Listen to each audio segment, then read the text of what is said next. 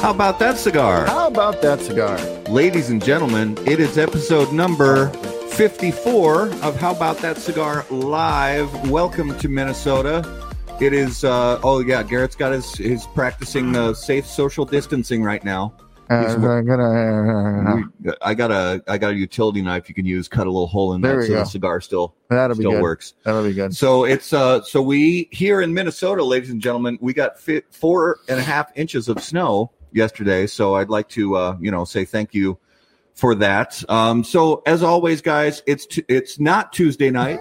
it's not Tuesday. I don't even know what day it is. Seriously, I know. it's Monday night, a special Monday night broadcast of How About That Cigar Live, episode number 54.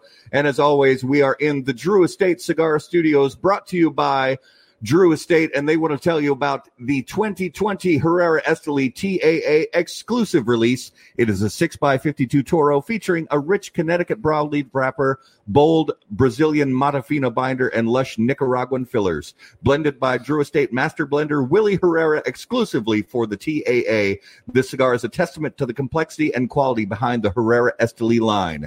The Herrera Esteli TAA exclusive is packaged in 12 count boxes with a total of 800 boxes produced. For more info, please visit drewestate.com. So, Garrett, this has been week number 70 trillion of lockdown. I don't remember even what week it is. Obviously, as we heard a second ago, I don't even remember what day it is yeah. but it's uh you know it's going okay you know it's you know there's a little you know with the the the family here at home it's uh you know that we have our little moments of people Oh, kind of getting on each other's nerves but you know how have you guys been getting through it You know, same. I think uh, for the most part, I'm actually pretty impressed with how things are going at home. Um, you know, yeah, we will get a little testy at times, you know, and that's to be expected.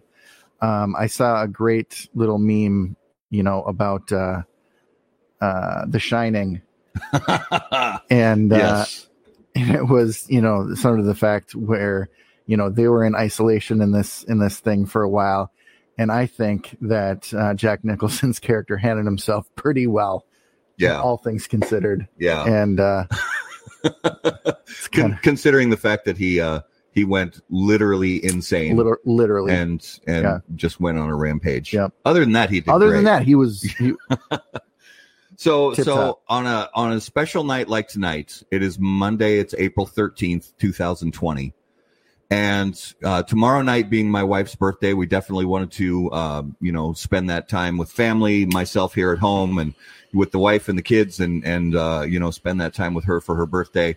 Uh, but that you know brought me to wanting to have a special show, and uh, somebody that we've wanted to have on the show for quite a while um, and we were finally able to get this um, get this on the schedule.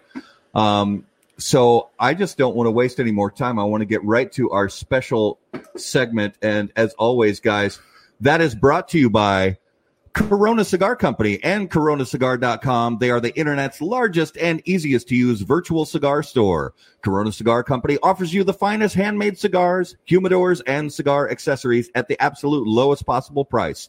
At Corona Cigar Company, they take pride in being cigar fanatics just like you and me. That is why you will find the best selection of the rarest and finest finest premium cigars available anywhere in the world.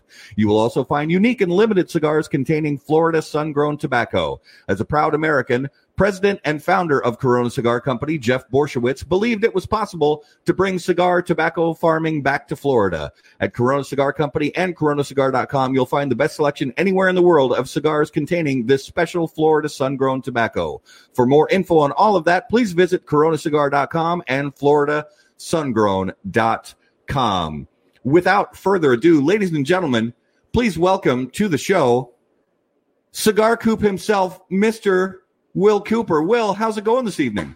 Matt Garrett, how's it going? Thank you for the opportunity to be on. I'm glad we were able to finally uh, make this work. So this is great. Oh, yeah. Absolutely. We So re- we really appreciate it. yeah we're honored to have you Same, So- uh, honored to be here.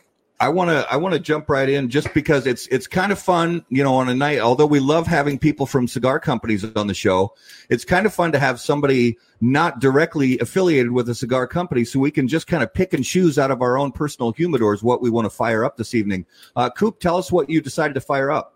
Well, I'm about to fire up, and there's a couple reasons why I'm going to fire this one up. It's uh, the Crux Epicure Maduro uh, Gordo. Oh yeah, Now, there's two reasons why I'm firing. I up. One is know. I know one- what. One is because you guys are a Minnesota-based show. This is a Minnesota-based company. Yep. Second is Crux was uh, Casey Hogan was the first guest on the primetime show exactly three years ago today. That's Yep. right. And that was one of the first things I had on my notes was to Mine say happy anniversary, three years of of Cigar Coop prime time. So congratulations Yeah, on man. three years. Thank you very much. Um, and there were folks who I think who thought we wouldn't make it, but uh, as probably you know, and um, but we made it, and uh, we're still just doing what we're doing right now. So uh, when we scheduled this, I didn't really realize it was falling on the same day until a couple weeks ago. Yeah, yeah, and and we're. I mean, it's it's it's a huge honor to uh, you know not only just to have you on the show, but to have you on the show on on this you know kind of momentous day. hmm Garrett, what, what did you fire up? so I fired up the uh, Tabernacle Maduro. Oh, the uh, what? Um, the tabernacle. Uh, It's the uh, Original Tabernacle. Yep, yep, just the original Tabernacle. and I am firing up. Uh, I couldn't decide what, so I stood with my humidor open, standing in front of it for the longest time, going pulling out shelves and and things like that, and boxes, and and finally I landed on the M Bombay M Cuba. Uh, I I think this is Diadema. called the Diadema.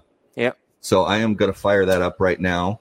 Um, so Coop, talk to talk to us a little bit about you know um obviously one of the things we want to our viewers and listeners to get an idea of if they if they're not familiar with you we want to get give us a little bit of a brief overview about you know that that first premium cigar that got you that got you into it and then we'll we'll kind of go a little deeper into it.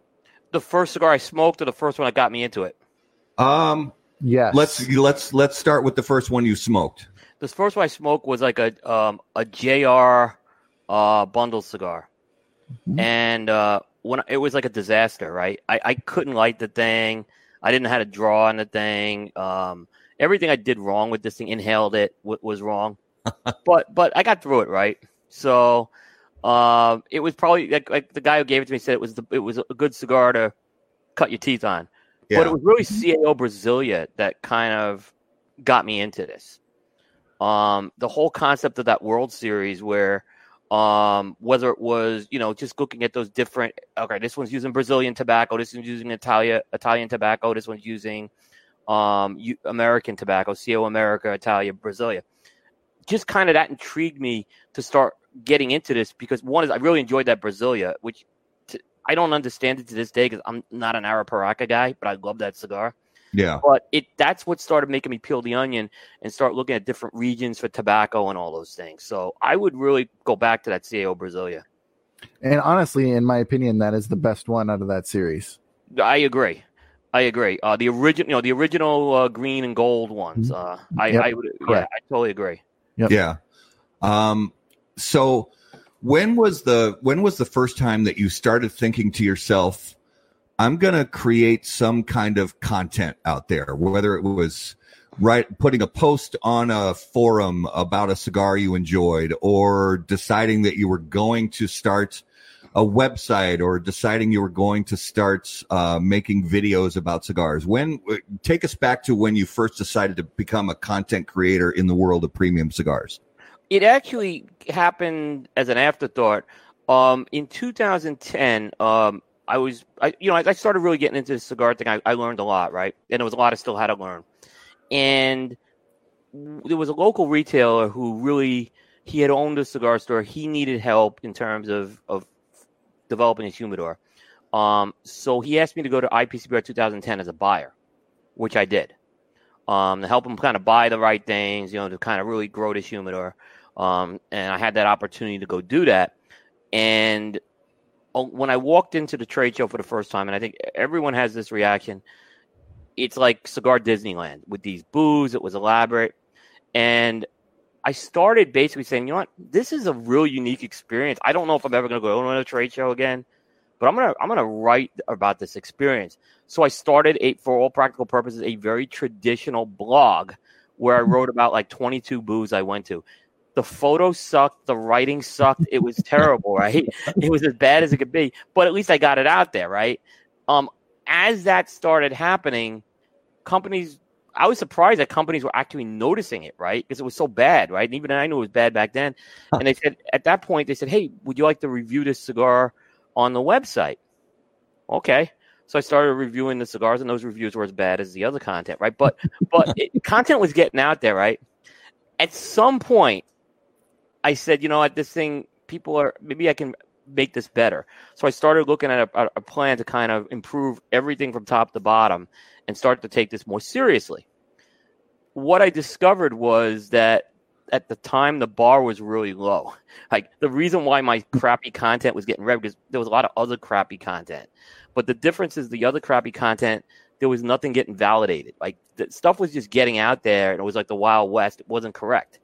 And that's where mm-hmm. I kind of started getting into okay, can I make this better? Can I start validating the information in there?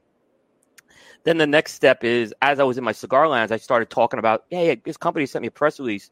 And I started talking about all these new releases. And someone gave me the idea, says, why don't you put that on your blog and start like doing that? And that's how the news piece was born after that. But it was the same thing. Like I noticed these press releases were out there. They were just copy and pasted, and I, I didn't really want to do that.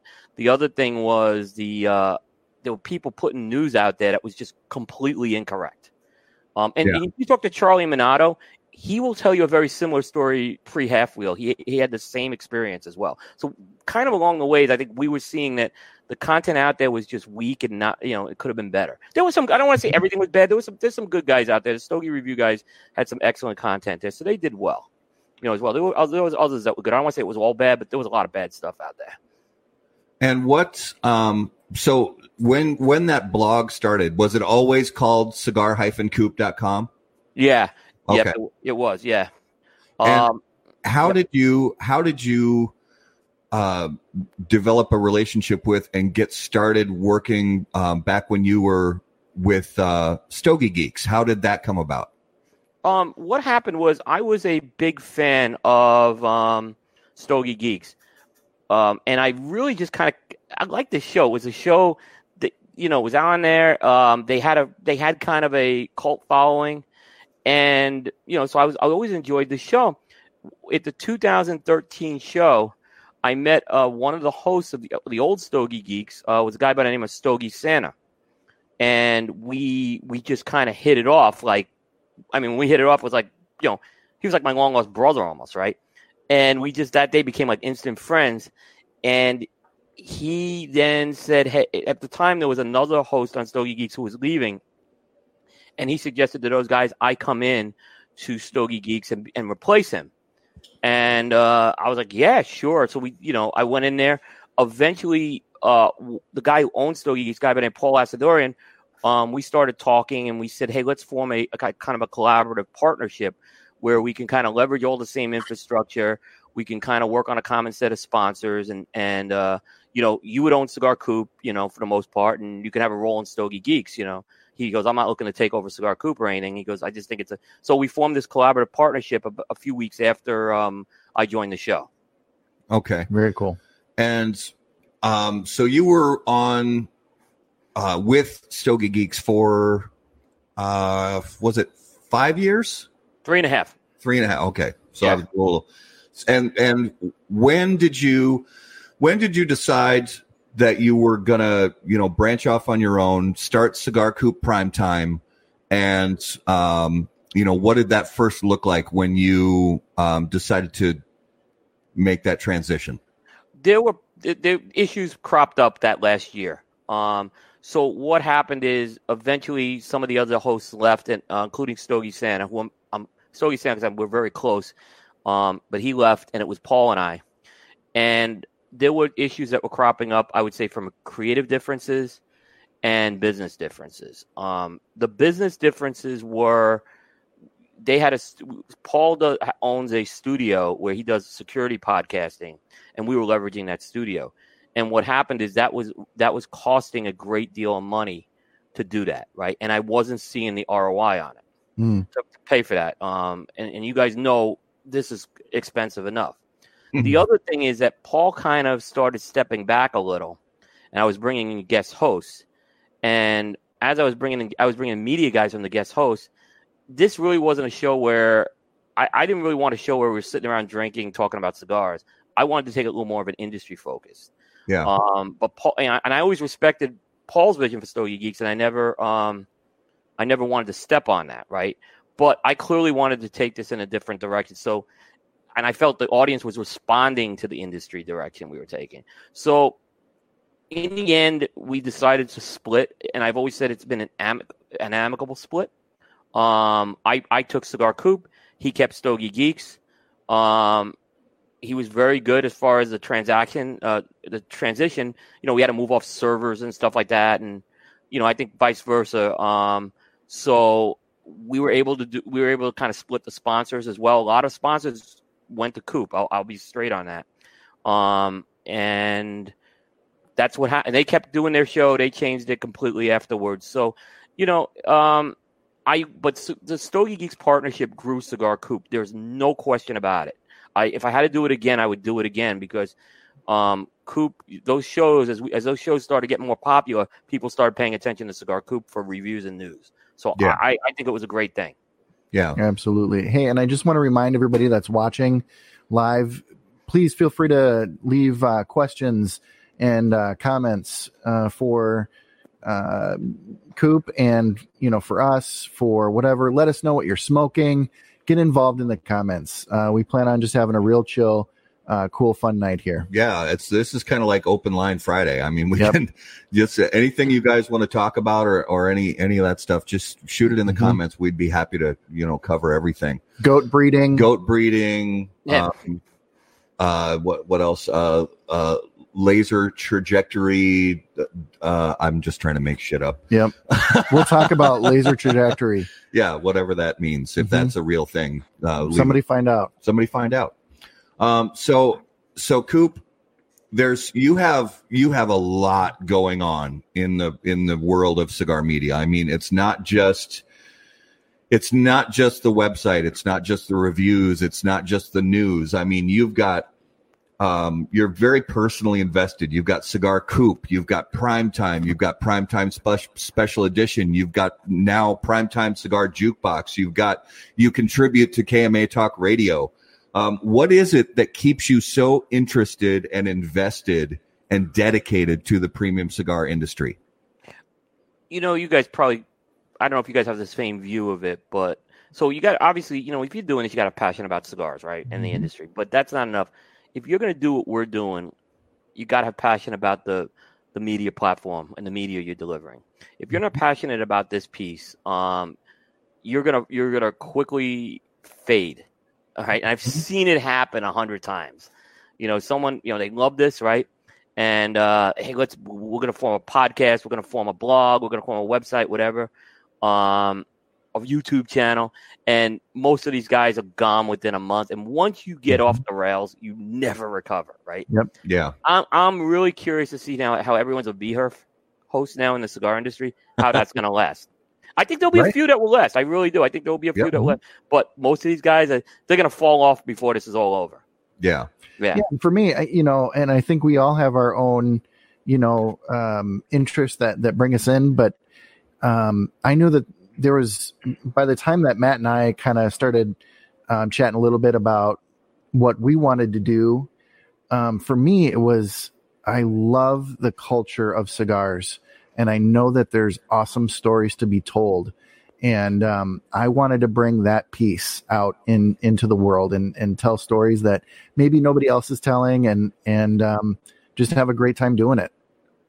Yeah, I mean, there was a little bit of that too with, with the podcast. My vision for the podcast was to form Mike and the Mad Dog, Mike and Mike for cigars. hmm That's what I wanted to do. Yep. Um, hard hitting afternoon drive time radio for the cigar industry. Yeah. Yeah. Um, and that's and I, I felt not like not like there's a, there's a couple shows that go. There's one show I could think in particular goes way over the top, right?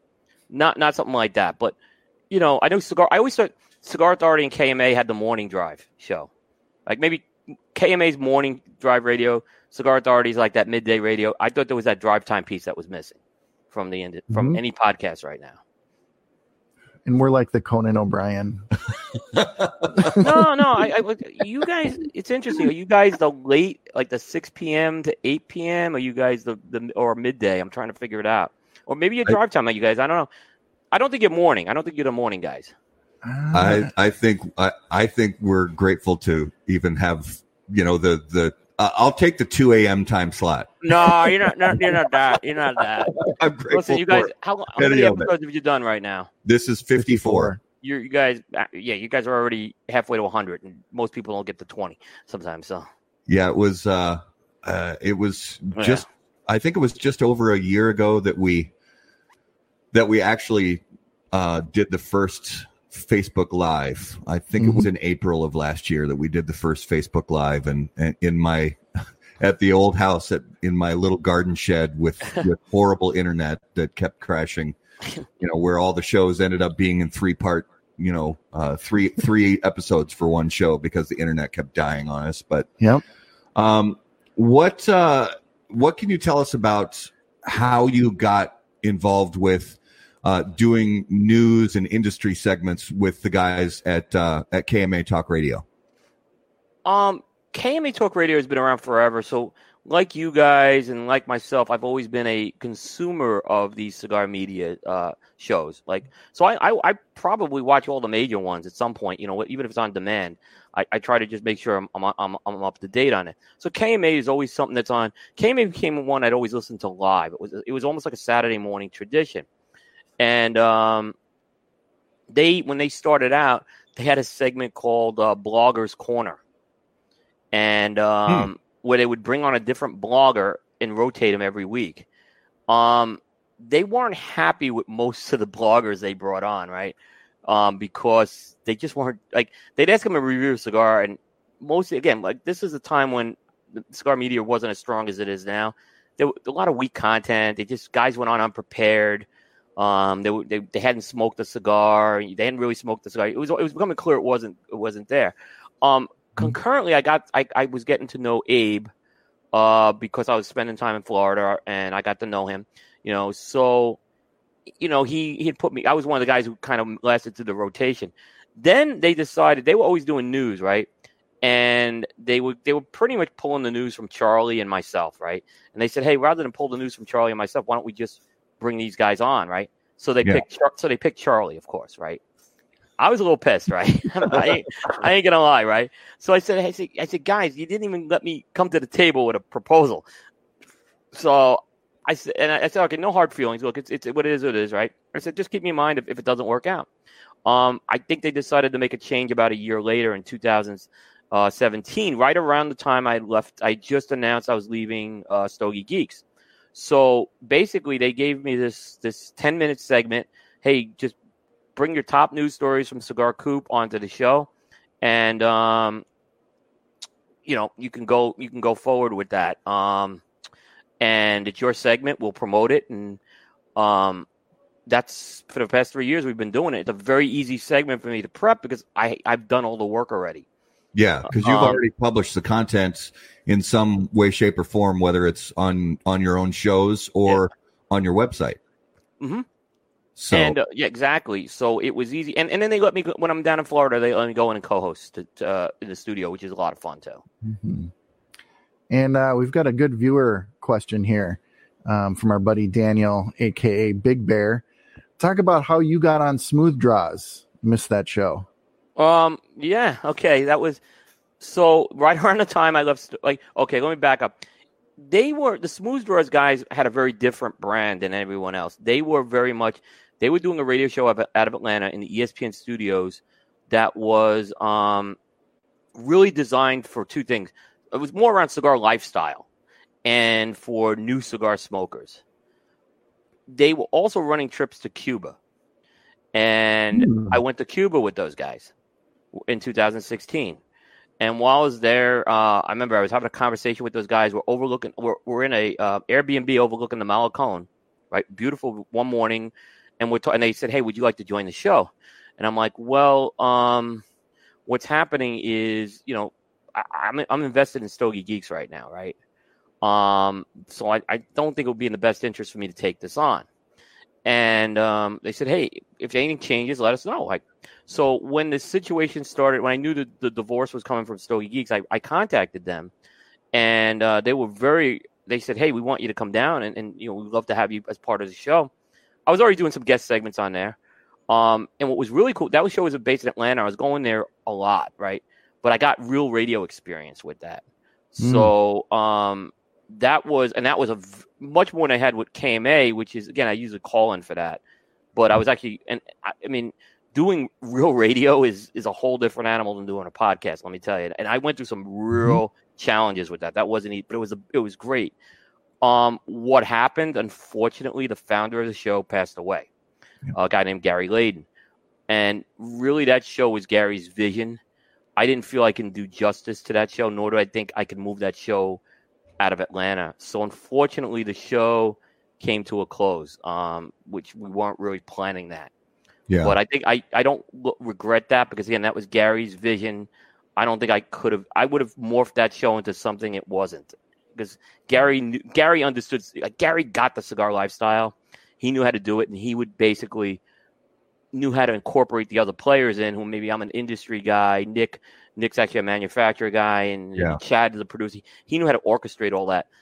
That wasn't my strength, being cigar lifestyle, and, and it would have changed the show. So it came to an end, but I, that was a wonderful year I had with those guys. Yeah. So you have been, you know, you've been producing content in cigar media for 10 plus years now in yep. some way, shape, or form. You've been producing content as a cigar media member for 10 plus years. And you mentioned a, a, few minutes ago about, you know, seeing YouTube channels and blogs and things like that start up and then go away, you know, in, in that time.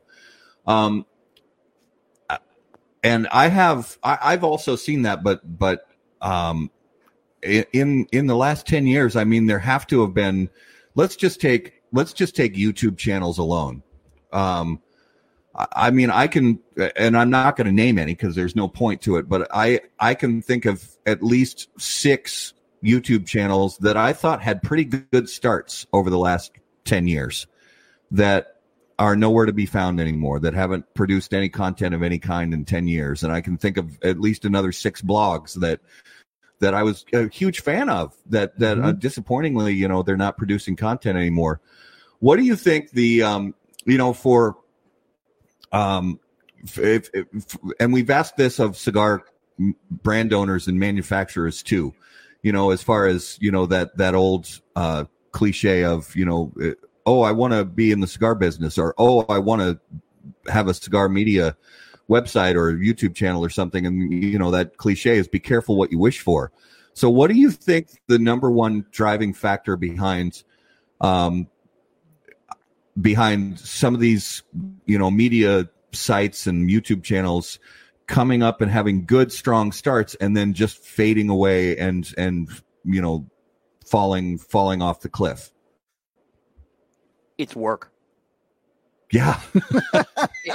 It's work okay? So yeah. it, it, there's there's time you're putting into this right? Um mm-hmm. and it's a lot of time. And there's materials you know there's costs associated with that. And then what do you need to do to get to get those costs? You either have to take it out of your own pocket, you have to bring a sponsor in. That's work to bring a sponsor yeah. in. So suddenly, yeah. like someone who really enjoys cigars and can talk cigars really well, they say, you know what, this is great. I have a platform now where, hey, I don't have to have a radio studio anymore to get started with this, or I don't have to have a um, a magazine. You know, there, there are avenues where I can get in that are that are less expensive, but there's still costs and time that are associated with that. And yeah. that's where I see things happen. You know, a lot of guys also there's different levels that they go into this with, right? There, there are the, there are pure hobbyist guys who get in this for the hobbyist aspects, and they they can get close. And they're you know like, like Stogie Review is a good example of it. I think they've always been, but they've been around and they they've always kept on top of being uh, like. But they're I think they've always come from the hobbyist point of view. You know, they're not looking to take over the world, right? They have a good yeah. product and they're not looking to take over the world. Right. So there's that, and then there's guys who want to try to run this as a business, and that's that's another challenge as well. Um, and I've like mm-hmm. talked to some of these guys running this business. I'm like, they ask me, well, what do you do for an invoice? Like, what do you do? For, how do you get a W nine? Like, uh, you know, um, you have a bank yeah. account, you have a credit card, like, uh, um, you know, little things like that. And they realize they have, you know, my wife runs the business end of Cigar Coop. Okay. I don't, I don't, because if I didn't have her, I don't know what I'd have to hire a manager, a business manager at this point, or because I know I couldn't do it, right? I don't have the head for that. But so that as as you grow, the whole business piece comes in there. So it, it it's it's work, you know, and you've done fifty something shows already, right? I guarantee that some weeks you're, man, it, it, you're dragging a little more than other weeks. I mean, I've had it with with mm-hmm. with the run, and yep. it's always it always happens. So you just have to kind of you have to kind of treat it as a I call it a jobby. Uh, you know, that's kind of the best way to put it. I'm not going to get rich off what I do. No. Um, mm-hmm. maybe in a few years I will do this full time, but I'll see. I haven't I haven't made that call yet. Yeah. Well, what do you think? Because there's a lot of uh, there's a lot of talk out there. Whether it could be, well, we can't do this right now, obviously, but during normal circumstances, sitting around, you know, the the the comfy chairs and couches at the cigar lounge, or having conversations on a Facebook thread, or having conversations on a on a web forum. Uh, what do you think the most misunderstood or or just uh, what, what do you think the general misunderstanding is of consumers out there and especially and and when i'm talking consumers i'm talking people who actually uh, care enough to spend time consuming cigar media, whether it's watching a, a, show like this or watching a show like yours or reading your reviews, things like that. What do you think the most misunderstood thing is out there in the world about um, uh, the cigar media in general? What do people not get? I don't think they understand that every media person has a niche. And at hmm. times they want your brand to be something it's not. Mm. Or they don't understand like like what news is, right? So, you know, a good example is um someone will someone I'll get messages from people saying, "Hey, there was a cigar event and it was great and so and so got drunk there. Why don't you put this in your website?" I'm like, "No, we don't do that, right? no, no, we're not going to do." It. Or, "Hey, why don't you take audience questions the whole show, right? And I'm like, well, we don't do that. We have there's other shows that do that. Why am I trying to reinvent the the, the wheel on that, right? Or you know, I've had I've had people say, why do you have um, why are your reviews um so detailed? Why don't you make them less detailed? I'm like, well, that's what we do. That's kind of where we've built our core competencies and strengths on those types of things. Um, so I, I think that's the part I, I, I struggle. Too many people want to make Cigar Coop or primetime shows into something they're not, and I think you have to accept that there's there's other forms of media. There's other things. You know, I get a lot because I cut back on shop exclusive reviews for a lot. I mean, we, we go down that route, right? But but people upset I don't do shop exclusive stuff anymore. Half Wheel does it much better. Let them cover that space. Mm. I want to I want to go where where where my strengths are, and and I like to say it, it's worked. So I, I hate having because our, our our the people who support us are, are really wonderful, right? And I hate taking note of them sometimes mm-hmm. on that, but I have to, right? Because I'm not going to change these things into what they're not. Well, and it makes sense for because because you're to, I I think you're really right about that, and and I I I mean we're still learning that as we go that you have to um have you have to have like you said a, a, niche. You have to have because there's a brand behind all of it and mm-hmm. it's you know what is what is your what is your brand? You know each and that's the same the same is true for each cigar company. You or know any each, business. each, or any business. You know you've got you know the, the the products at their core are essentially the same but there's there's something about the way that it's presented. There's something about the way it's marketed. There's something about the way that the consumers react to it and and and take it all in. And and it could be a cigar company it could be a beer company it could be a a, a media provider like like you that that uh if like you said if somebody wants to get a particular kind of content and it's not the kind of content that you produce there are other um, media outlets out there that do produce that kind of content on a regular basis that those consumers can can find. Right. You know, here's another one we got. Right. Steve Saka complained. he didn't like the inside baseball, insider baseball approach that we were doing on primetime. But that's what we built primetime on. It was Yeah. the idea Mhm. was to create that create that avenue that didn't exist before. So, and you know, if you- there's a really good book by Fred, have you read Fred Rewey's "Be the Lime" book? Yes. that that was a big inspiration when I started the when I Hmm. left Stogie Geeks and started Cigar Coop. I started looking at his technique, saying, "How do I can I stand out from everybody else? How there's all these lemons out there? How can I be the lime?" And I, I think that had one of the most that had the one of the biggest influences. And I tell Fred, I don't to this day that that that was very valuable reading for me.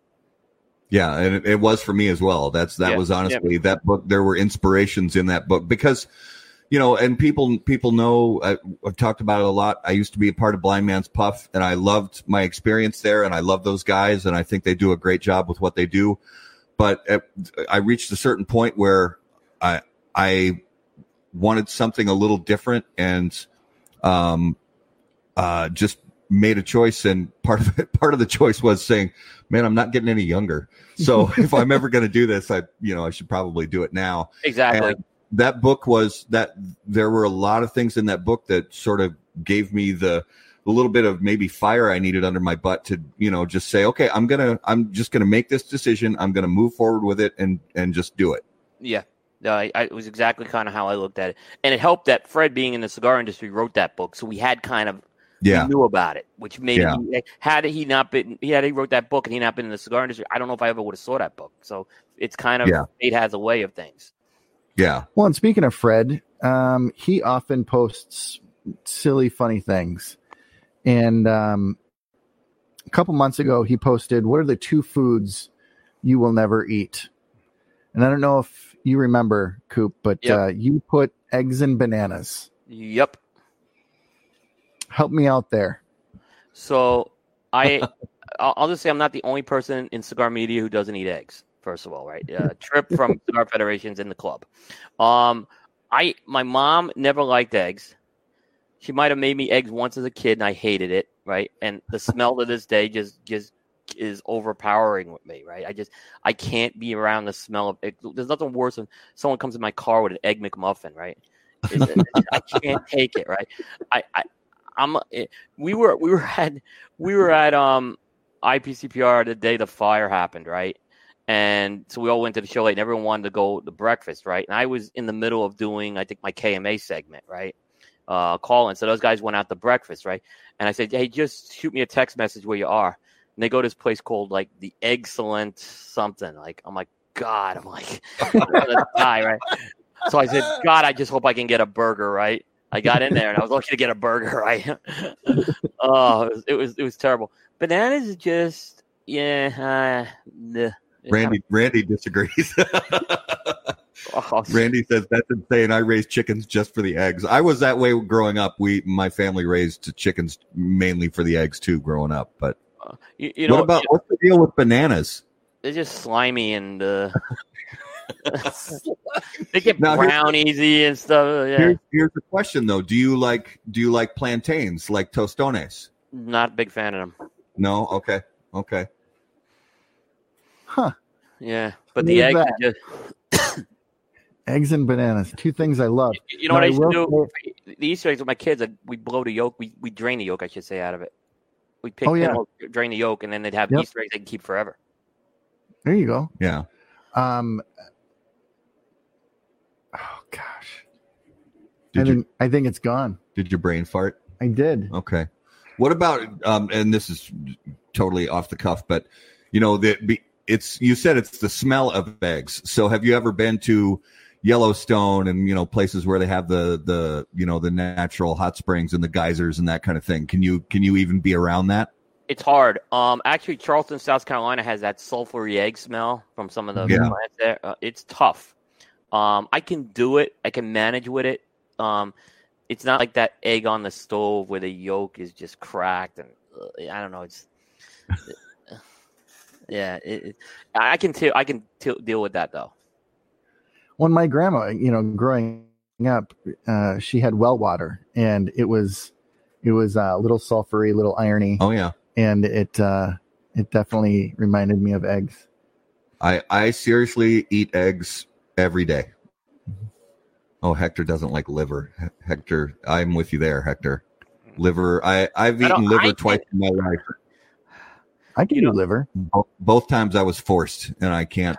Yeah, it was Li- no. Liver, liver's on the list too. Um, we, I mean, my dad, who's Jewish, one of the things they eat, we we used to eat as a delicacy was chopped liver, and that stuff was Mhm. awful. I mean, it was Yeah. awful. Yeah.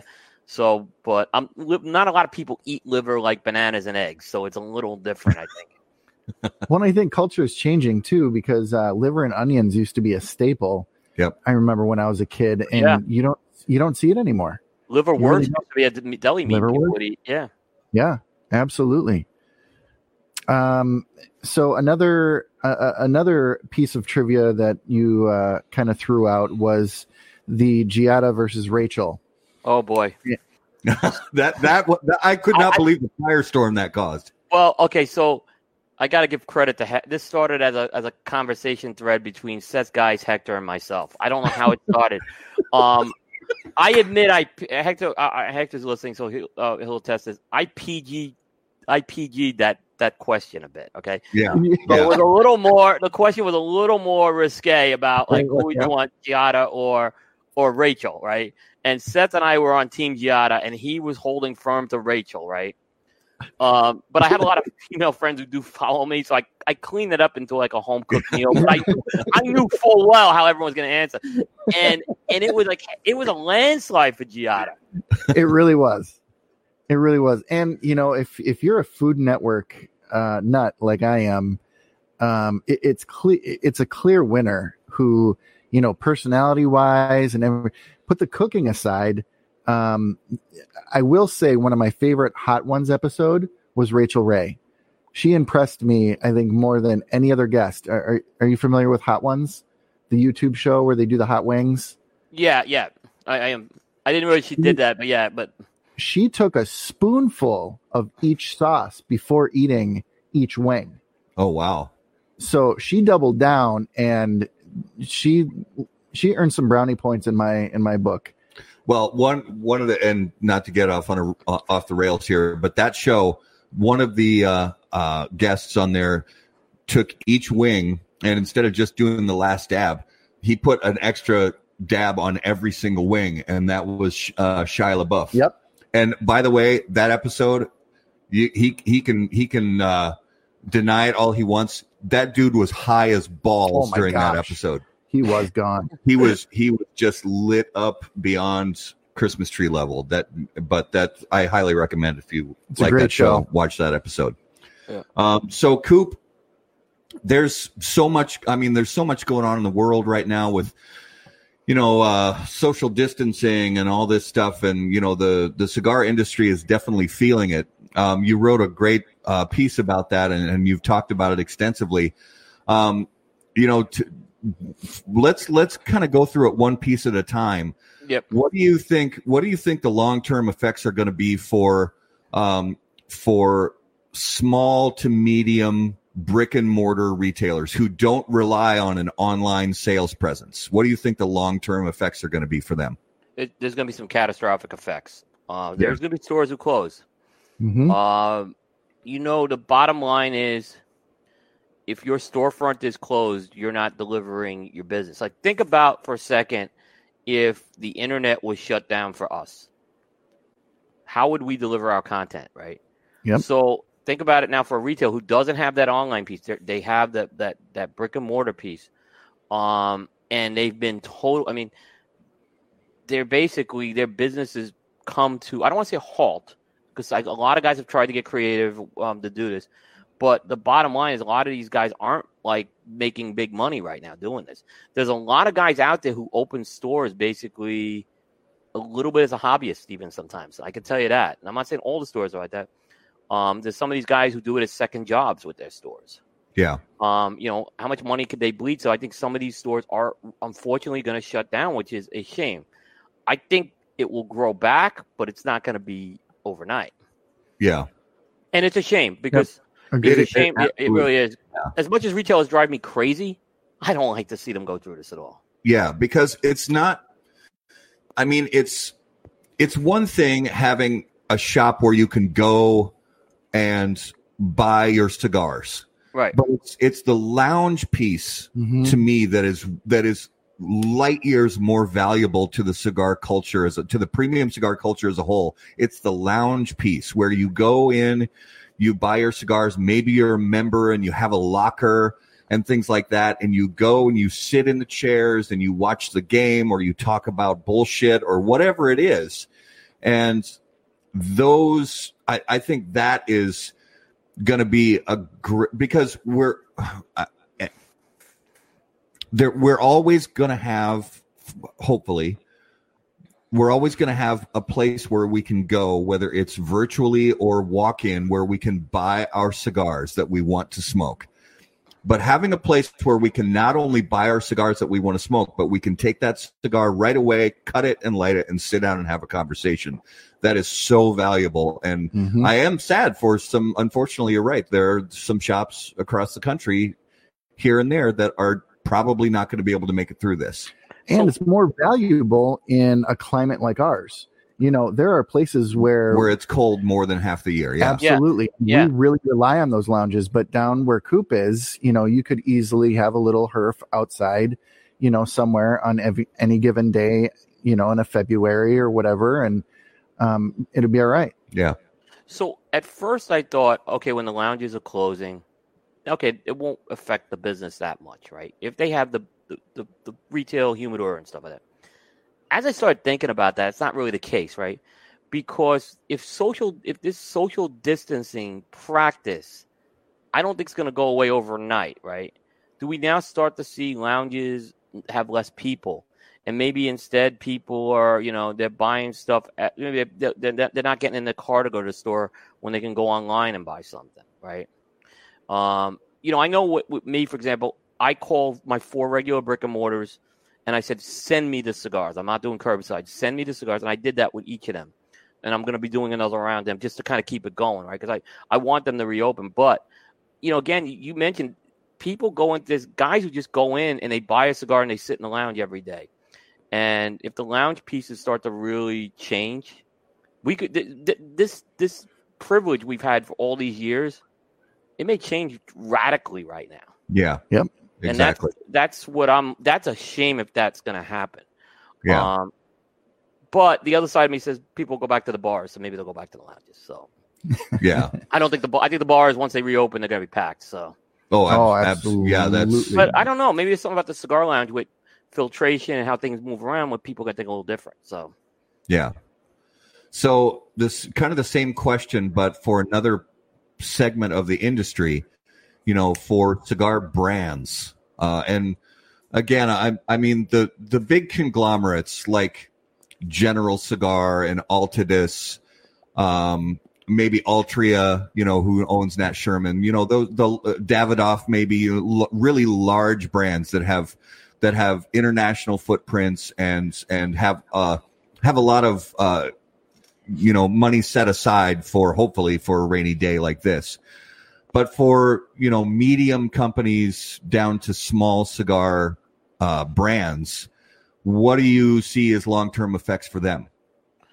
Um, I think there's going to be changes with them as well. Um, I think there's going to be some brands who go away.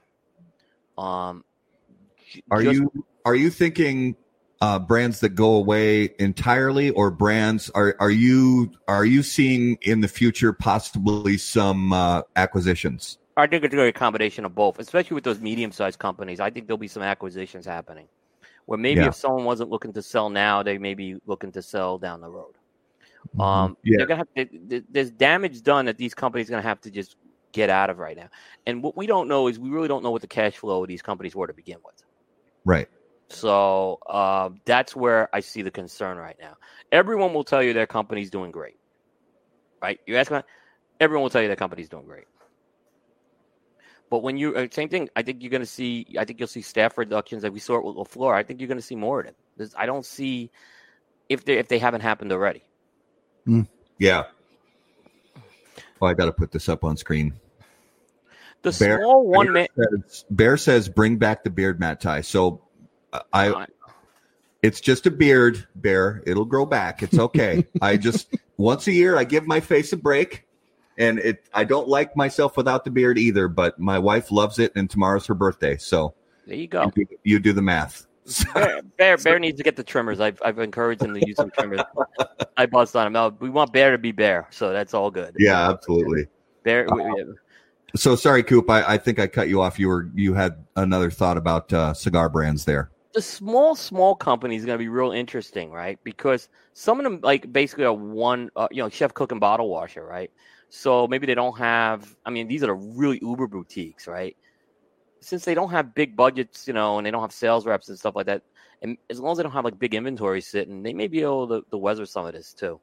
You know, so yeah, if you look at it that way.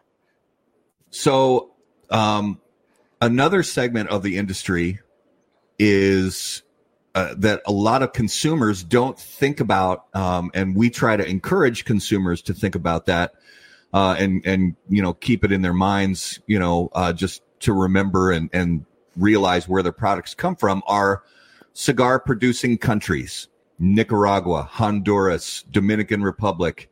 You know what's Alabama.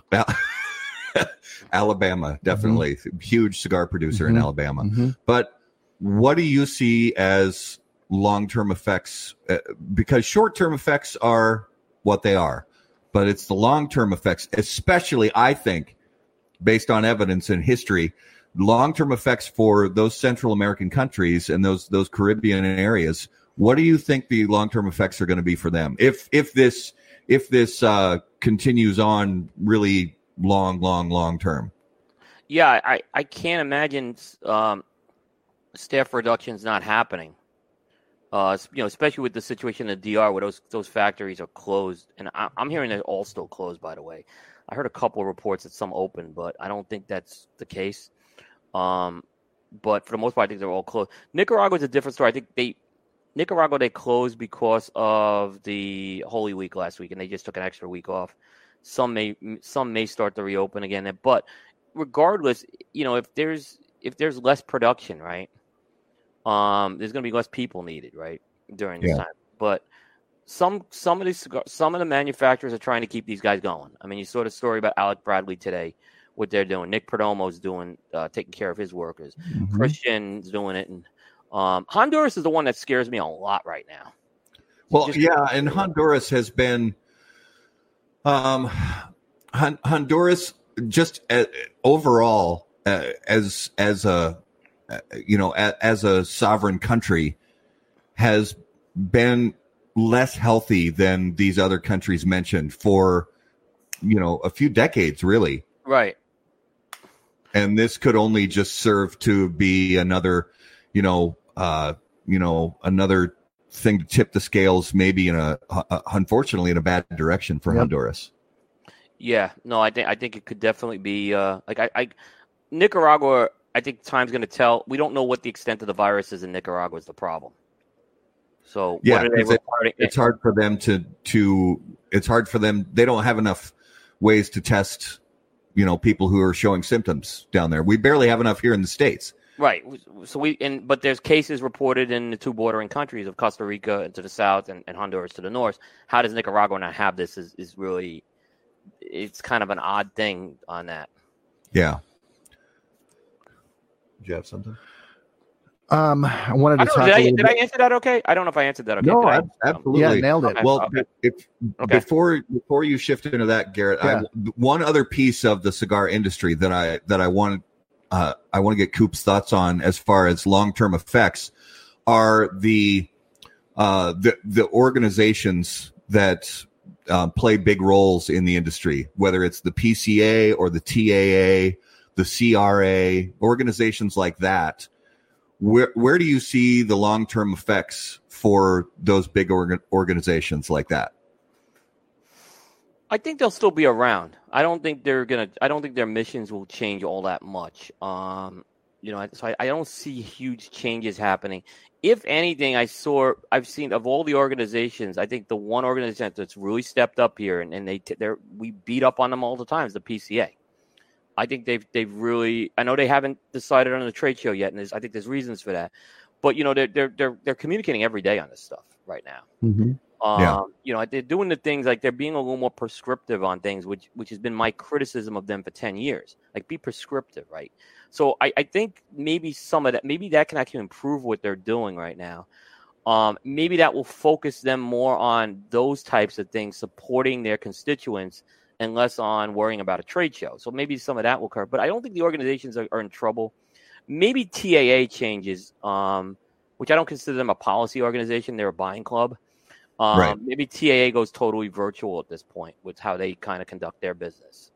Um, so Yeah. you, know, you know where maybe they you know maybe there's no more trips to Cabo or something like that for a while. And what about so the you know the staying on the trade show front? Uh, TPE had a really good showing this last year. A lot of people were impressed with it. What do you think they bring to the table next year? Do they continue to grow that cigar piece in the show and you know make that uh, bigger showcase, or they got a huge opportunity coming up right now, especially if there is no uh, PCA trade show this year. They have a chance to be the first product trade show, like since you know they have a chance to be more major right now.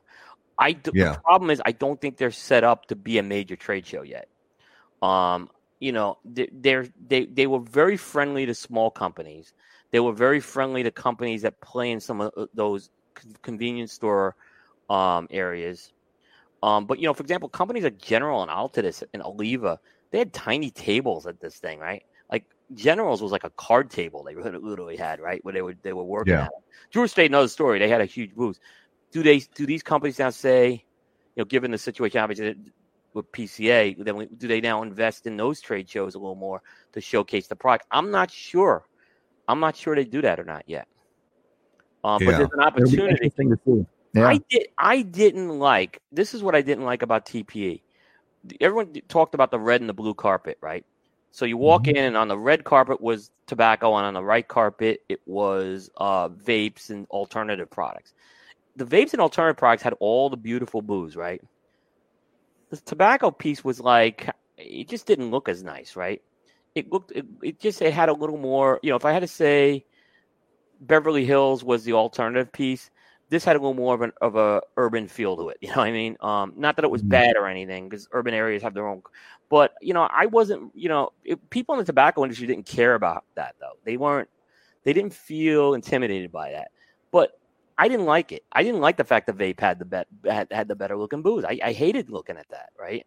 I Well, do wanted. you I think- wanted us to have the same thing. Yeah. Do you think that was uh, by design of the organization that puts on that trade show, or was it more because the premium cigar piece is still sort of in its infancy in relation to that trade show? Yeah, I think it's more the, the former, right? I think there was a, a concerted attempt to get people to go there and give them financial incentives. So, you know, for example, there were folks who were in the pavilion area. Basically, they paid like X number of dollars, and it was, oh, I don't want to quote the number because I can't forget, but it's an extremely low number. And they basically just showed up and they had a turnkey operation ready to just display their products, right? They didn't have to go through all the booth designs. So I think the cigar industry felt all the growing pains of doing that, right? And they didn't want to do that. But eventually, I think it's going to grow into that, right? I think especially Yeah. if you know if, if people start because there's other things that TPE brought to the table. You know, they brought better they brought better customer service, frankly, um, and that was noticeable with every no matter how big or small you were with that. It was just a better org. It was it was they they made an attempt to make everyone feel welcome there, and you know this is a sensitive industry, so people respond to that positively. Yeah, that makes that makes sense. Yep. Um, so trend, you know, changing gears just a little bit. Um, you know, question wise, this is something that that I love to uh, you know get get people's uh, um, opinions on.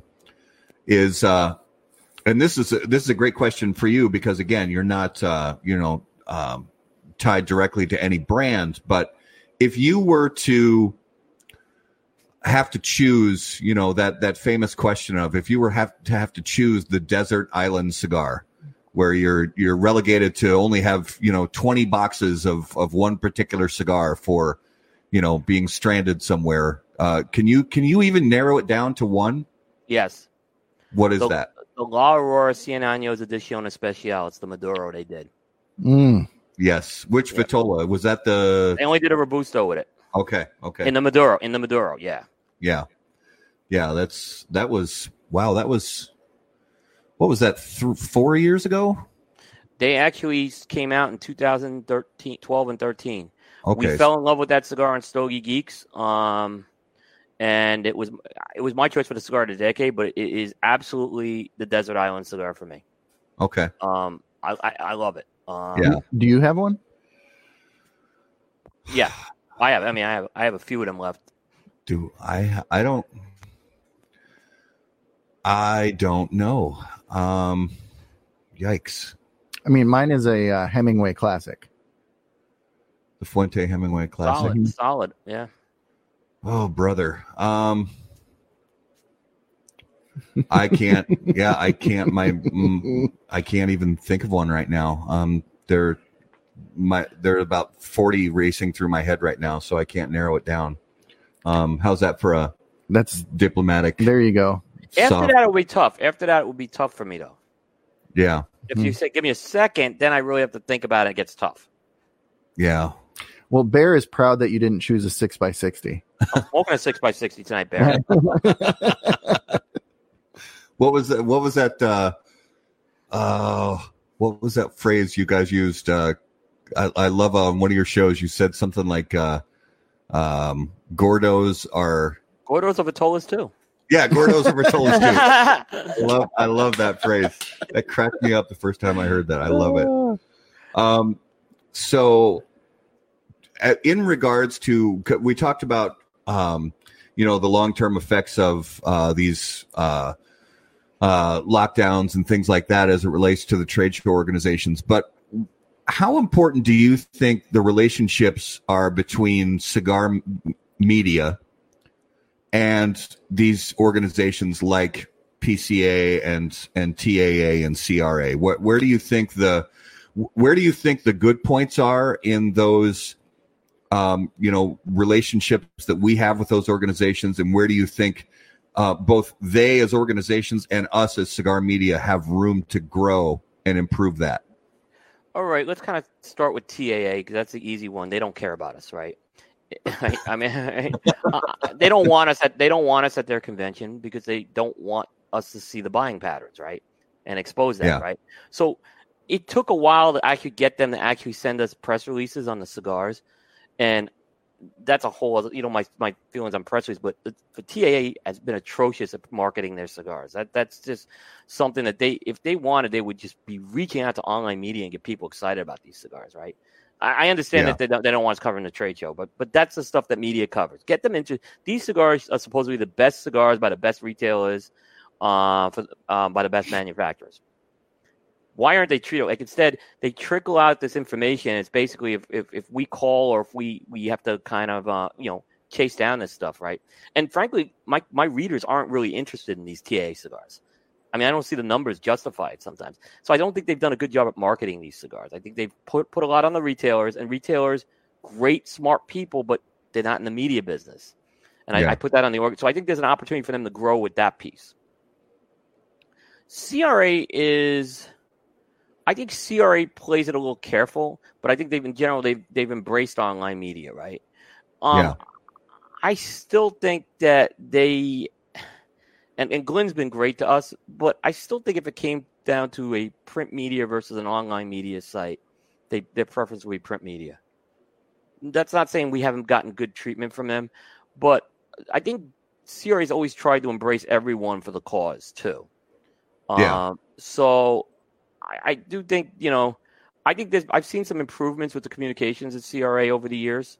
So I think uh, you know they don't they don't have a big marketing arm either. So you know, regardless, there's the, the criticism that CRA gets. Um, it's still an important part of our industry to to support them, um, to kind of accept them, and um, you know, like Bear and I put put on Glenn Loop every year, and we we hammer him on the show, frankly, right? Mhm. and, he, and he's Bear especially hammers him, right?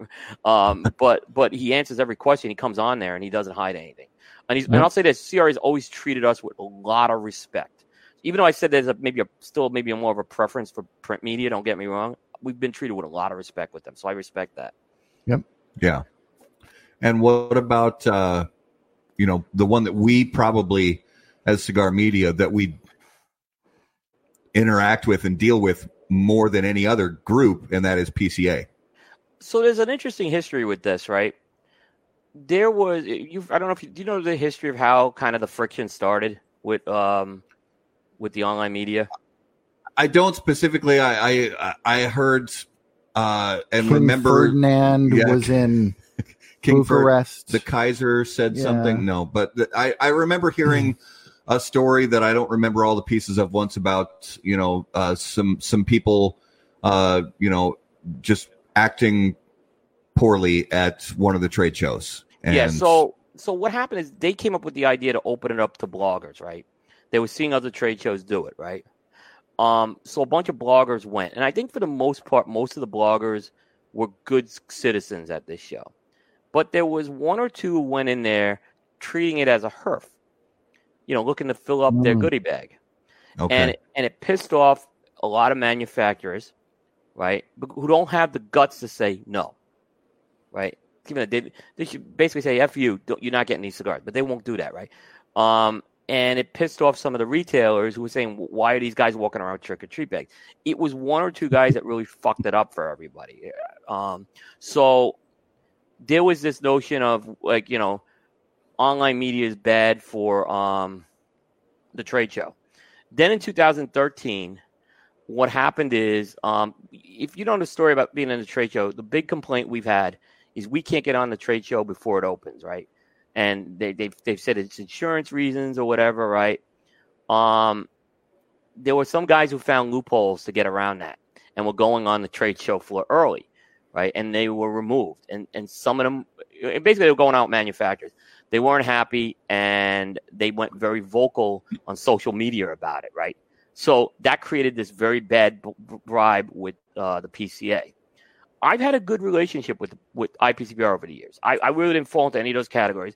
I always felt they were um, responsive to my needs. Um, they this past year, when I had to finally criticize them for some bad decisions, um, they didn't like it. It's very clear they didn't like it. Um, they were very upset at us, uh, but they were taking it from a lot of fronts, right? And we get you know, everyone knows the stories what happened there. So there, there's, I think there's always been this kind of, as a result, there's always been a little bit of a mistrust with with online media, and I don't think they've ever gotten the fact. Like one thing that always upsets me is I look at like what I do, what halfwheel does, what Dojo does, Cigar Federation, and Stogie Review. How come like any of that coverage we get is not on the PCA website? Right. Mm. I mean, this is free publicity we're giving your show, right? Yeah. And and so it's either that they not, I can't believe they don't get it that much, or is it that mistrust where they are afraid to promote online media because of some of the things that happened in the past? Um, I think with Scott Pearson there, I, I like Scott. I hope he's going to be the Mhm. director for many years to come. Um, I, I've Agreed. seen, I've seen, and with Christine in there, I've seen some im- some improvements happen there. Um, but they have to, you know, I, I don't think it's going to change overnight. But I think they need to use online media to promote that show and create excitement and interest in that show. And they have not done that. They've just let online media do their thing and rely on online media covering it, not as an organization covering it to give them the exposure to their members, who are the retailers, that look look at all this excitement we have going on here. That's where I think Yeah. the problem is with. So I think there's opportunity, but I still think there's more work to be done there. Yeah. It was uh we had we were fortunate to have a good conversation with Scott on the show as well. And Mhm. um, you know, we as as much as we wanted to go to the trade show last year, you know, we just couldn't make it happen. But um they have been really good, you know, even to us, brand new, you know, really brand new, you know, cigar media uh outlet.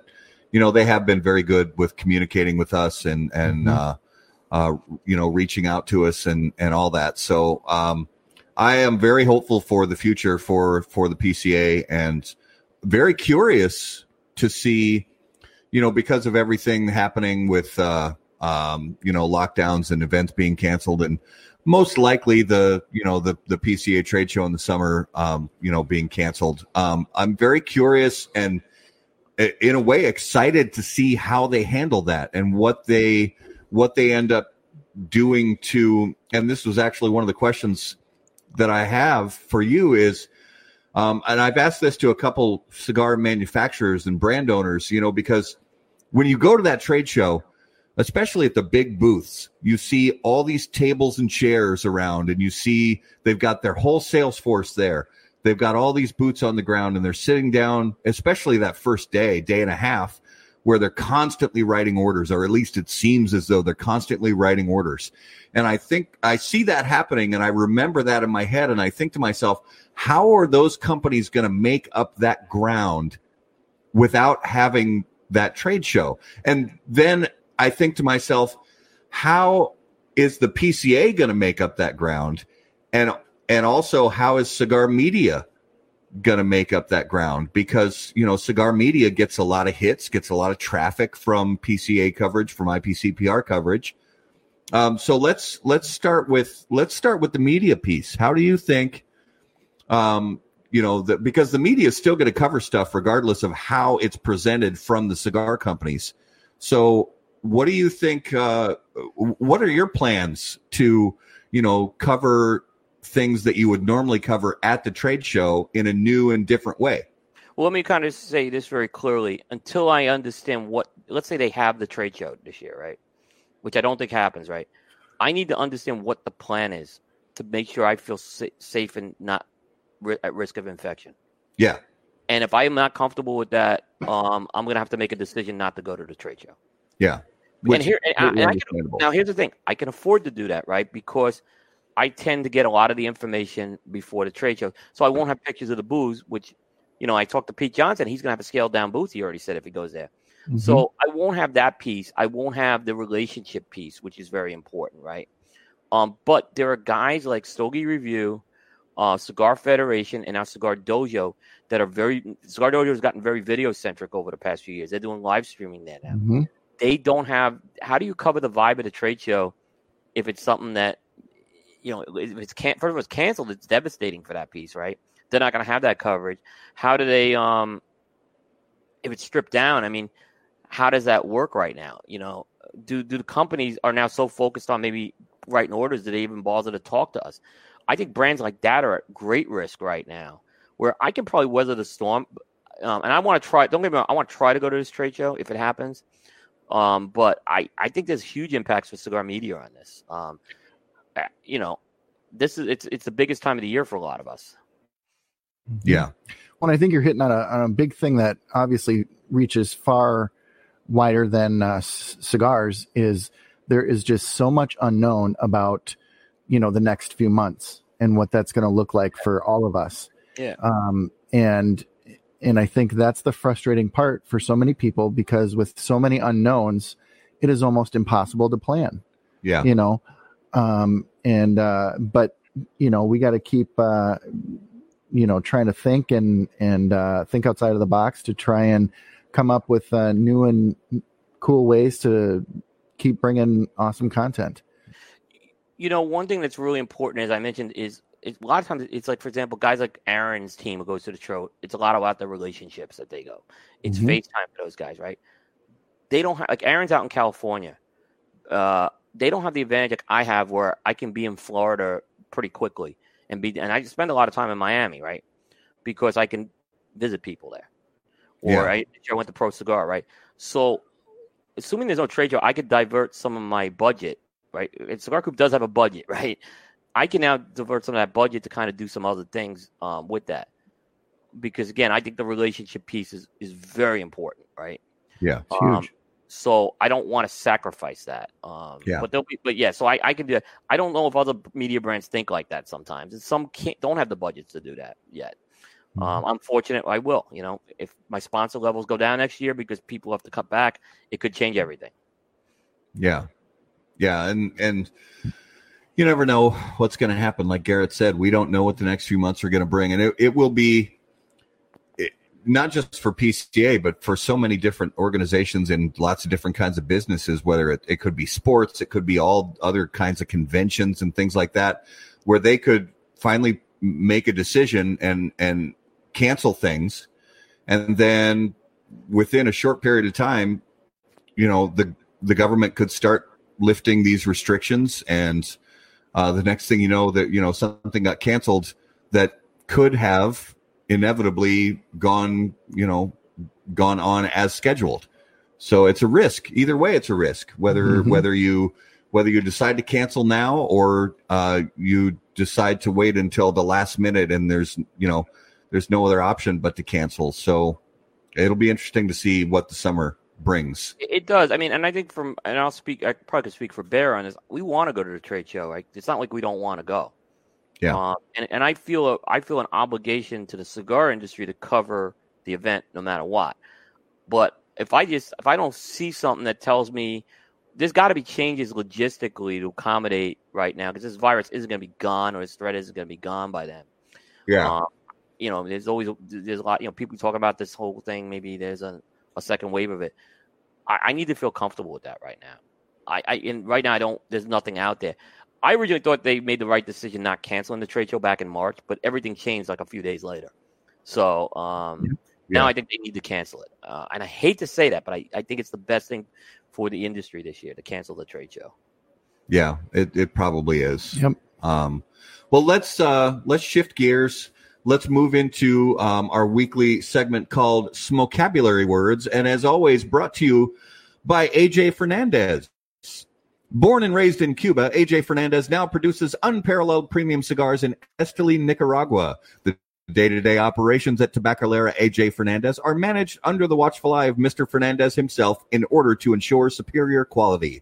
The AJ Fernandez portfolio of premium cigars provides blend, strength, and flavor profiles to match the preferences of any premium cigar consumer. Whether it's New World, Dias de Gloria, San Lotano, Enclave, or Bellas Artes, you are sure to be satisfied with a premium cigar from AJ Fernandez.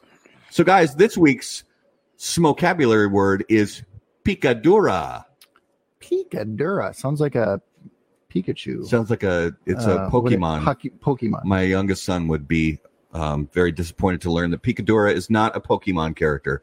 Picadura, and we talked about this a couple weeks ago when we talked about the this vocabulary word of that particular week was uh, Cuban sandwich. Mhm. And as much as I love a Cuban Cuban sandwich in cigars, Cuban sandwich is a mixed filler hand rolled cigar. So it's made with mixed filler, a combination of uh, long and short filler, but it's still rolled by hand. So picadura is actually the little bits and trimmings and smaller pieces of tobacco left over from the rolling process of premium hand rolled cigars.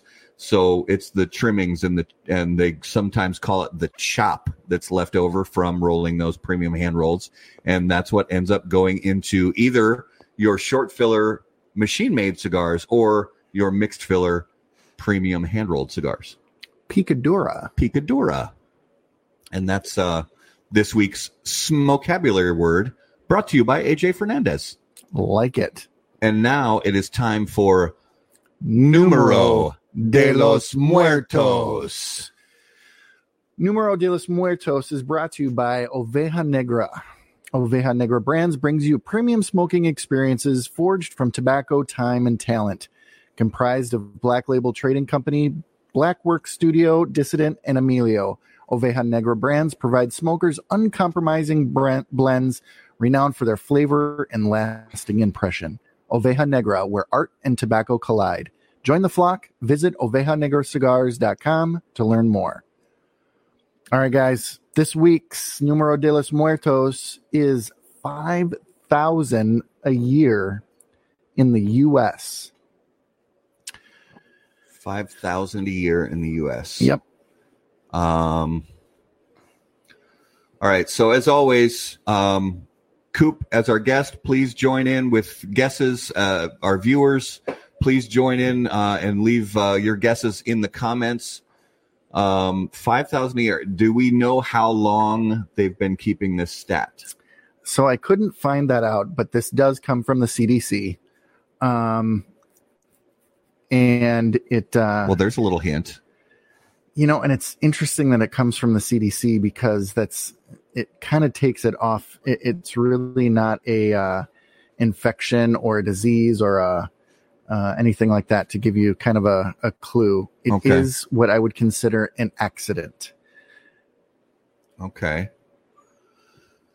Uh, so, Coop, what are some of the first thoughts coming to your mind? Five thousand people in. Did we say United States? In the U.S. only. Okay. In the U.S. only. I was going to say food poisoning, but it's got to be more than that. Like die from food poisoning, right? Right. Dying We've, from food poisoning. right. We've had food poisoning in the past, Okay. and I want to say that's around twelve thousand. Like A if anyone year. dies from food poisoning, yeah, that's what I was going to Yeah. say. Um, so uh, uh, another little hint is this happens most often in infants and the elderly. and it's accidental. Correct.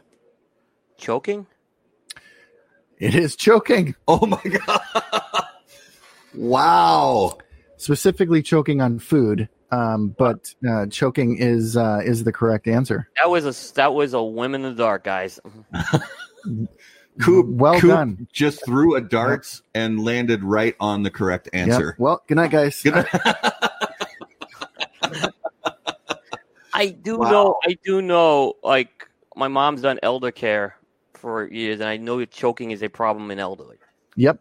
So that's kind of what what made me kind of throw that one out there. Like- yeah, and you know, reading into it a little bit more, it um, it's actually a, a a big problem in nursing homes where uh, the elderly uh, are. And Yep. My mom, my mom worked in nursing homes for many years, and I know that was a major problem with, with when you get into your seventies and eighties. Different story, you know. Yeah, Yep. wow, that's that's a really good one. but yeah. that was a shot in the dark, guys. It wasn't. well done. Yeah. Nailed it. Nailed it. Well done, Coop. Um, so, all right, Coop. These are some of my favorite questions every week, and I was especially excited to ask you these questions. If you could choose to hear the thoughts of one living person for 10 minutes, who would it be and why? Oh, this is everyone's gonna get on my case. Oh, it's got to be Tom Coughlin, the coach of the New York Giants. By the way, enjoy your whiny new wide receiver. I'm not. Uh, that wasn't Coughlin's choice. I would just love to see the motivation he did for ten minutes. You know, in those locker rooms. Uh, you know, when guys didn't show up on early for their meetings and stuff like that. Because we were, if you were on time, you were late. I would just love ten minutes to be a fly on the wall in those meetings. Oh, for sure. Yeah, I have this feeling that 10 minutes hearing his thoughts would just make me angry. because I think I think he in his I think what's going on in his head most of the time is just just just mindless ramblings of anger. Oh, he's one. He's just a, no. He's a he's he's got a soft side to him too. I mean, there's there's all the video of him playing with seen grandkids and stuff like that. Yeah.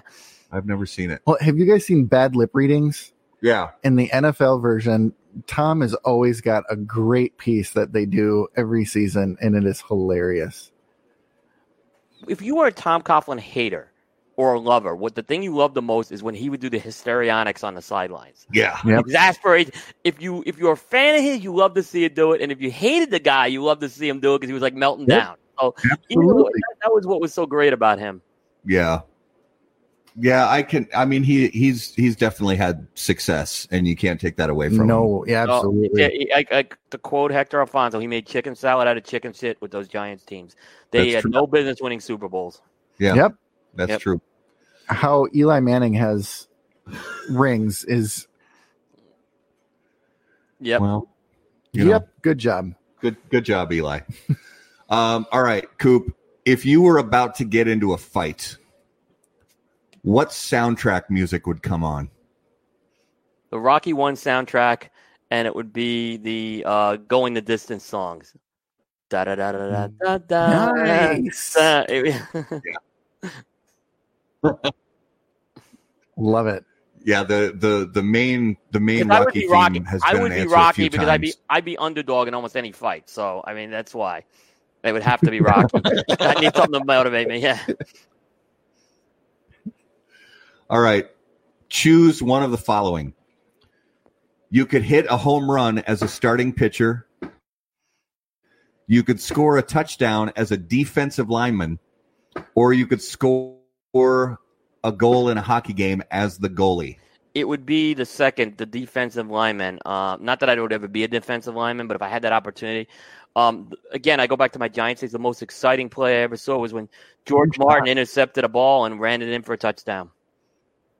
So uh, that was the most exciting football player. I ever. I Garrett Garrett and I are both I am completely shocked by your answer. I am because too. you are such a huge baseball fan, as are we.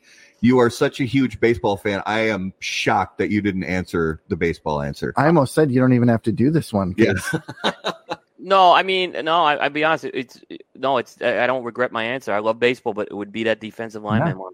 Yeah. Yeah, that's. I A, love it. we've had we've had a few, quite a few people answer that. Well, I Yep. think the number one answer is the hockey. It is. Yeah. And I think number two is DL. Yeah. Uh, All right. Um, so, Coop, if you could give one piece of advice to a brand new premium cigar consumer, what would it be? If you smoke a cigar and you don't like it, before you dismiss the brand, try another size. Try a Mm. couple more sizes in the brand. You may be surprised. Um, it, you we're very dismissive to to, to you know to dismiss a brand if it if it's maybe we smoke the size it's not the best size and you don't know sometimes maybe that retailer only had that particular size in there or maybe Mhm. someone else recommended that size but it's not for everybody so Yeah. I, I would always say before you just say i'm writing off that that that line try a couple more of the vitolas beforehand especially if it's a brand that you have some faith in hmm Yeah.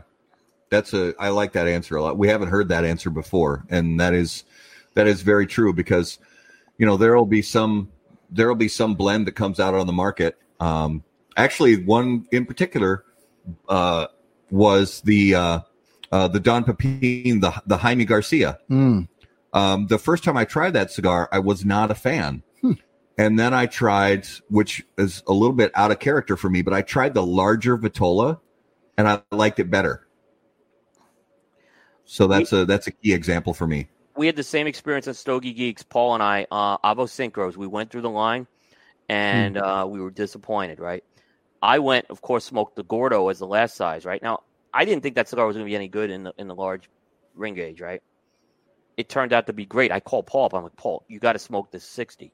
He's like, really? You, you like sixties? I said, Paul, smoke the sixty. And he's like, he came back to me. He said, you're right. He goes, that cigar just clicked in that size. Yeah. So Mhm. we went through every other size but that one. I think there were five sizes they had. So Yeah, it, and it does happen. So that's a that's a great piece of advice, Coop. Um, Yeah. Yep. try try the different vitolas. Yeah. Um. So if you could give one piece of advice to a brick and mortar cigar retailer, what would that be? le- leverage media for your shop exclusives. That's Right. a- Yeah. I hadn't thought about that. That's Start, yeah. start thinking yourself as a brand owner and start because what's happening is why they don't do it is it. manufacturers don't want to invest cycles on a single store release. But if you want coverage and you want to generate excitement, start investing those cycles in. You don't have to send a press release; just inform media about this stuff. Yeah. you know, and, treat it like a, a product there. Um, so, you know, and and that would be the best thing because so many of these they all want to. Today, it's everyone can get a shop exclusive if they can write a check for two hundred boxes.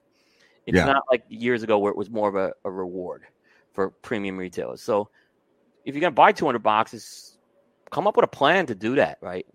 And I, mm-hmm. you know, we'll help you with those plans. You know, as long as you keep us, keep us informed, media will. I think media will embrace those things. yeah. 100%. Yeah. That's a I good. mean, Pete Johnson's a different story.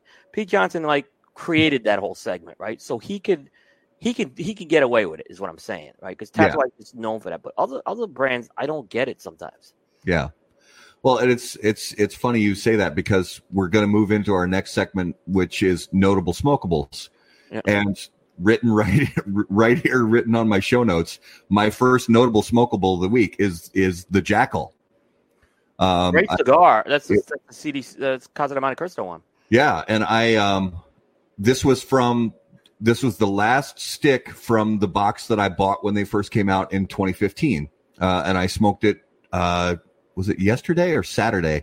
I th- Saturday, I think it was, and I loved that cigar when they first came out. And Mhm. I'm gonna be honest, I this maybe this was just a, an anomaly, but I don't think this particular stick, and I'm not judging the entire line, the Jackal. I'm just saying this particular stick that I smoked a couple days ago was was not just it didn't really live up to the memory I had of that blend. Mm. You know, so Mhm. still a good cigar, burned very well, lots of smoke output, you know, lots of flavors, but it didn't it didn't remind me of the cigar that I loved when I first bought that box. Yep. So it happens. You know, it happens. Um, Coop, what's something you've smoked over this past week that you that really just kind of blew your socks off? It could be something brand new to the market. It could be a cigar that's been on the market for 15, 20 years. Um, actually, it's the one I reviewed. Just posted it's a review, but I smoked it last week. Um, the Jaime Garcia uh, Reserva Special 10th anniversary LE 2019. Oh yeah. So I think the last few years, maybe I, my father has, I've had mixed results with a lot of my father's cigars. I thought the the limiteds they did for 2018 were very disappointing. They weren't up to what I Agreed. expected. I agree. Uh, both the Don Pepin 15s and the My Father 10s.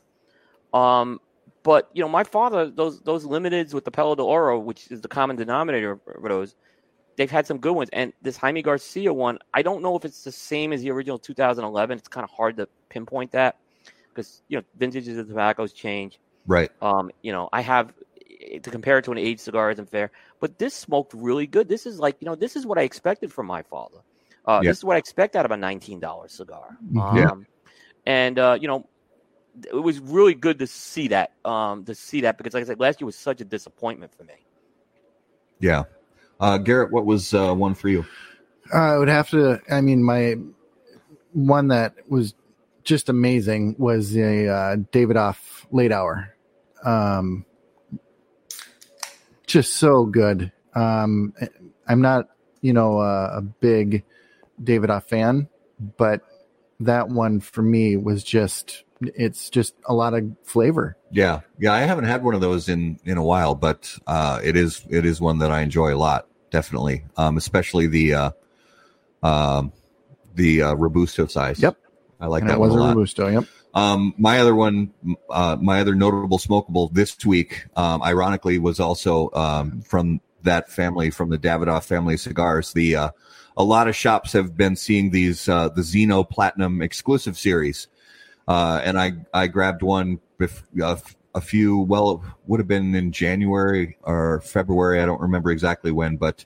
Uh, at Tobacco Grove, they got they got their own batch of Zino exclusive series, and I I was actually told um, by somebody from the shop that I should leave it sit for a little while. So I I did, and I didn't smoke it until yesterday. And that cigar was very very good. Very, it's a larger ring gauge cigar, but um, it's I very much enjoyed that cigar. So uh, I'm excited to you know get my hands on more and um, I think that was a fun release that they did. hmm So Well, here's here's the thing, um, Matt. Um, you're saying that it's interesting. 'cause last week I got a press release that two guys is having one of those, right? Yeah. I didn't even know Tobacco Grove had one of those. And and here's the thing: that line is a great line. That goes back to they used to do them by region, uh, or, or they Mhm. do a tribute to a region, like they did Los Angeles, Texas, New York. They're good cigars, right? yeah, Again, I, I didn't even know Tobacco Grove had one, right? So that's something like that's my point earlier on. Like I'd love to know about all those cigars that are out. Yeah. like that. And I didn't even know they had that. yeah. That's a good good point. But uh, it- yeah, enjoyable cigar, uh, and I'm excited to uh, go out there and you know buy some from some of the other places. I I don't. Coop, you can you can speak to this.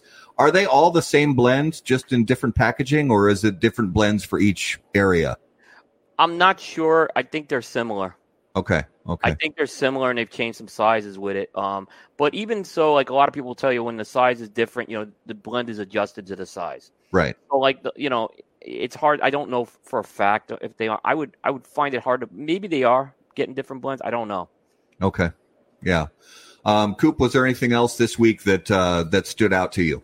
It was interesting. 'cause I had a pretty bad week last week, but the other one was uh, Las, Las Seis Provincias MTZ.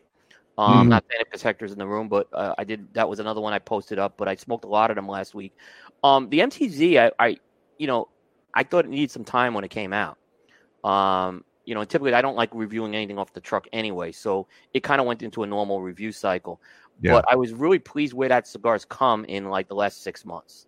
Yeah. Uh, where I like the LHB better, the first one, but the MTZ really was something like you know I'd recommend go try this cigar now. It's smoking really good. I think I understand what it, it's very different than the first release too. Um, a little bit of a pricier cigar as well, sixteen fifty, but I felt like I got my money's worth with that. Um, and I think there's more potential with aging with that cigar too. yeah. So Yeah. I think, yeah, so it's- that's one that I, I and I appreciate you saying that that I need to revisit that cigar because we smoked Yeah. it when we had Hector on the show of not quite a year ago. It was Mhm. uh, late summer last year, I Yep. think. And uh, I I need to revisit that cigar because uh, I, I also got a sense when smoking it that that it it wasn't it wasn't quite there yet for uh, whatever the hell that might actually mean. But I just it for me it wasn't quite there yet. when Hector gave me one at the trade show, he was very honest. with me. He says, "Don't smoke this yet." Okay. Cool. Um, so I, I waited, and then I still thought it needed a little time. I waited like about three months. I picked up a couple when they first hit the stores. I still thought they needed more time. Um, so you know, I, I do like to try to at least age my cigars.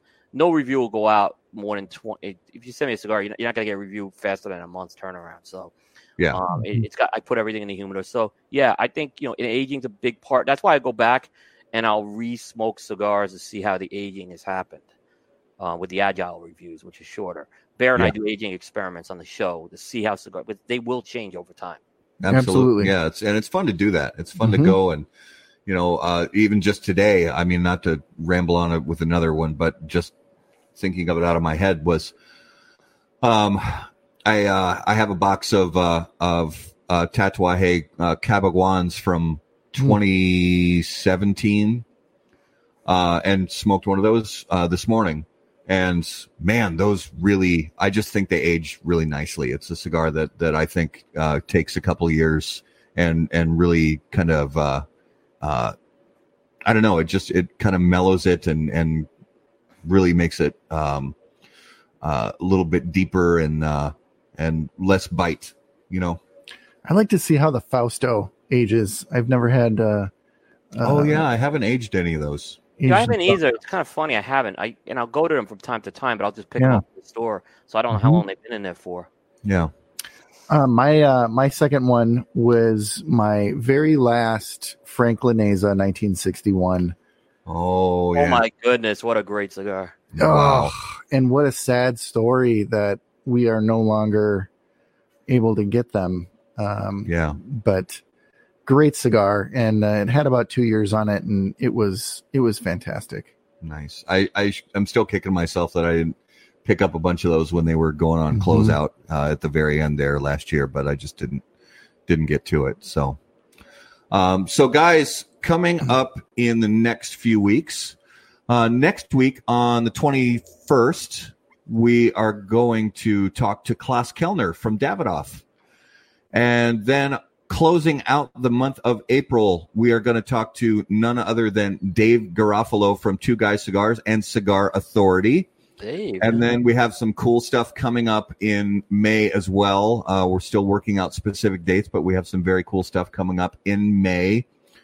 Uh, so, Coop, give our viewers and listeners a little bit more of an idea where they can find Cigar Coop online. Well, the easiest place is if you just want to find everything in one place, go to the website, www.cigar-coop.com. Um, everything's there that you need. So you got your news, your reviews, all the all the podcast shows are archived there. Um, you can you can even watch it live there if you want. But certainly the podcasts are available through all the streaming channels, or excuse me, all the podcast catchers, um, iTunes, Google Play, uh, Podbean, um, YouTube. Um, our shows are all, you know, you can get audio or video of those shows, which is kind of a, one of the unique things we have with that. Um, so you can always subscribe to those things, and we encourage folks to subscribe to those. Uh, it helps us out as well. Um, so you have a variety of different ways. Some people are just strictly podcasts; they follow the podcast. Some people are strictly the website, and some are both. Um, so you have all, all those as well. MySpace. You on the on the MySpace? You know, I want to get on back on. I was on MySpace, I think, once, like, but it was for the music. It was something with music because MySpace was really good at one point for for like music. It was. Yeah, Yeah. it was. Yeah, Well, Coop, I have to say on a personal note that um, you know I I I've been a fan of yours for years, and and I'm so grateful that you spent some time with us on the show tonight. Uh, yours yours is one. I have a you know my my tabs that open up automatically every time I open Chrome, and yours is one of them, and it has been for years. So I appreciate what you do. Uh, and and you know keep doing it, and we're we're gonna keep reading and and keep watching. Um, and Mhm. thank you so much, honestly, for spending some time with us on the show tonight. yeah. Thanks for the opportunity as well. Great job, guys. What you're doing with the show as well. Um, you know, you guys have fifty something shows into this already. Um, so I think you know your sky's the limit right now. Um, and, you know, don't forget about your website too. So you got the website. Yeah. You guys are keeping active with it. So um, um, you build you you you're building something as well um, in in the space. I see, I see where you're going with the show, and uh, I, I appreciate the opportunity of doing this on a Monday too. So thank you as well. Yeah. I'd love to do it again. Let's do it again. Let's do it. Yeah. We'll do it on our end next time. Yeah. Yeah, Love it. absolutely. Thank Yeah. you so much. So, guys, as always, if you have any questions, hit us up on the website, howaboutthatcigar.com. Send us a question on Facebook. And until we see you next time, burn cigars. Not bridges. Take care, guys. Thanks, Thank you. guys.